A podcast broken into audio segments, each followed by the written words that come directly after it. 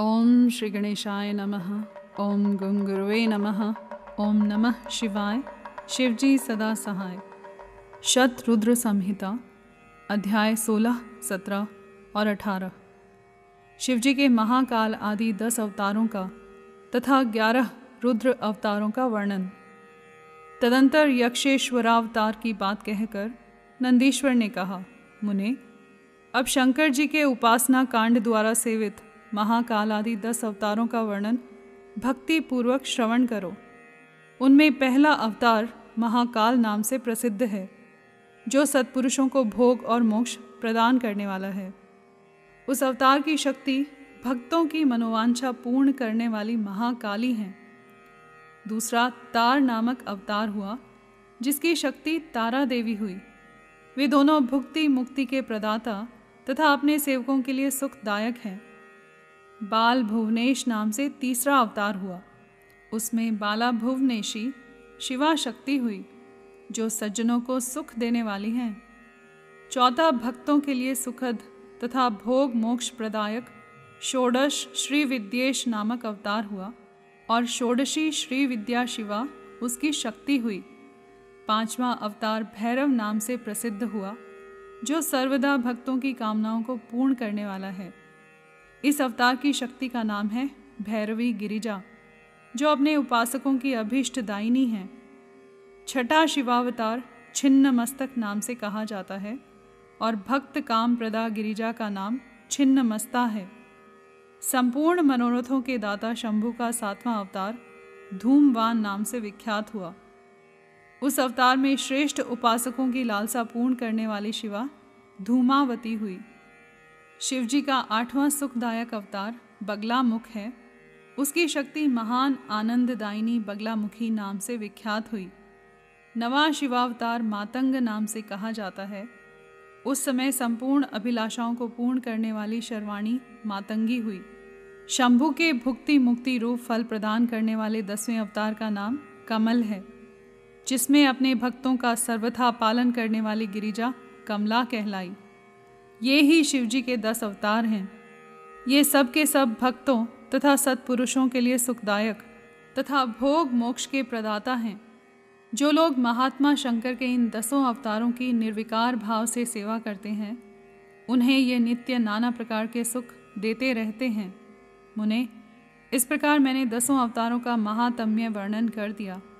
तंत्र शास्त्र में तो यह सर्व कामप्रद बतलाया गया है। मुने, इन शक्तियों की भी अद्भुत महिमा है। तंत्र आदि शास्त्रों में इस महिमा का सर्व कामप्रद रूप से वर्णन किया गया है। ये नित्य दुष्टों को दंड देने वाली और ब्रह्म तेज की विशेष रूप से वृद्धि करने वाली हैं। ब्राह्मण, इस प्रकार मैंने तुमसे महेश्वर के महाकाल आदि 10 शुभ अवतारों का शक्ति सहित वर्णन कर दिया। जो मनुष्य समस्त शिव पर्वों के अवसर पर इस परम पावन कथा का भक्तिपूर्वक पाठ करता है, वह शिवजी का परम प्यारा हो जाता है। इस आख्यान का पाठ करने से ब्राह्मण के ब्रह्म तेज की वृद्धि होती है, क्षत्रिय विजय लाभ करता है, वैश्य धनपति हो जाता है और शूद्र को सुख की प्राप्ति होती है। स्वधर्म परायण शिव भक्तों को यह चरित सुनने से सुख प्राप्त होता है और उनकी शिव भक्ति विशेष रूप से बढ़ जाती है। मुने, अब मैं शंकर जी के एकादश श्रेष्ठ अवतारों का वर्णन करता हूँ, सुनो। उन्हें श्रवण करने से असत्यादिज नित बाधा पीड़ा नहीं पहुंचा सकती। पूर्व काल की बात है, एक बार इंद्र आदि समस्त देवता दैत्यों से पराजित हो गए। तब वे भयभीत हो अपनी पूरी अमरावती को छोड़कर भाग खड़े हुए। यों दैत्यों द्वारा अत्यंत पीड़ित हुए वे सभी देवता कश्यप जी के पास गए। वहाँ उन्होंने परम व्याकुलतापूर्वक हाथ जोड़ एवं मस्तक झुकाकर उनके चरणों में अभिवादन किया और उनका भली भांति स्तवन करके आदर पूर्वक अपने आने का कारण प्रकट किया। साथ ही दैत्यों द्वारा पराजित होने से उत्पन्न हुए अपने सारे दुखों को कह सुनाया। तात, तब उनके पिता कश्यप जी देवताओं की उस कष्ट कहानी को सुनकर अधिक दुखी नहीं हुए, क्योंकि उनकी बुद्धि शिवजी में आसक्त थी। मुने, उन शांत बुद्धि मुनि ने धैर्य धारण करके देवताओं को आश्वासन दिया और स्वयं परम हर्षपूर्वक विश्वनाथपुरी काशी को चल पड़े। वहाँ पहुंचकर उन्होंने गंगा जी के जल में स्नान करके अपना नित्य नियम पूरा किया और फिर आदर पूर्वक उमा सहित सर्वेश्वर भगवान विश्वनाथ की भली भांति अर्चना की। तदंतर शंभु दर्शन के उद्देश्य से एक शिवलिंग की स्थापना करके वे देवताओं के हितार्थ परम प्रसन्नतापूर्वक घोर तप करने लगे। मुने शिवजी के चरण कमलों में आसक्त मन वाले धैर्यशाली मुनिवर कश्यप को जब यूँ तप करते हुए बहुत अधिक समय व्यतीत हो गया, तब सत्पुरुषों के गति स्वरूप भगवान शंकर अपने चरणों में तल्लीन मन वाले कश्यप ऋषि को वर देने के लिए वहाँ प्रकट हुए। भक्त वत्सल महेश्वर परम प्रसन्न तो थे ही, अतः वे अपने भक्त मुनिवर कश्यप से बोले, वर मांगो। उन महेश्वर को देखते ही प्रसन्न बुद्धि वाले देवताओं के पिता कश्यप जी हर्षमग्न हो गए और हाथ जोड़कर उनके चरणों में नमस्कार करके स्तुति करते हुए यों बोले, महेश्वर मैं सर्वथा आपका शरणागत हूँ। स्वामिन, देवताओं के दुख का विनाश करके मेरी अभिलाषा पूर्ण कीजिए। देवेश, मैं पुत्रों के दुख से विशेष दुखी हूँ, अतः ईश मुझे सुखी कीजिए, क्योंकि आप देवताओं के सहायक हैं। नाथ, महाबली दैत्यों ने देवताओं और यक्षों को पराजित कर दिया है, इसलिए शंभो आप मेरे पुत्र रूप से प्रकट होकर देवताओं के लिए आनंददाता बनिए। नंदीश्वर जी कहते हैं, मुने, कश्यप जी के ऐसा कहने पर सर्वेश्वर भगवान शंकर उनसे तथेति ऐसा ही होगा यूँ कहकर उनके सामने वहीं अंतर्धान हो गए। तब कश्यप भी महान आनंद के साथ तुरंत ही अपने स्थान को लौट गए। वहाँ उन्होंने वह सारा वृतांत आदरपूर्वक देवताओं से कह सुनाया।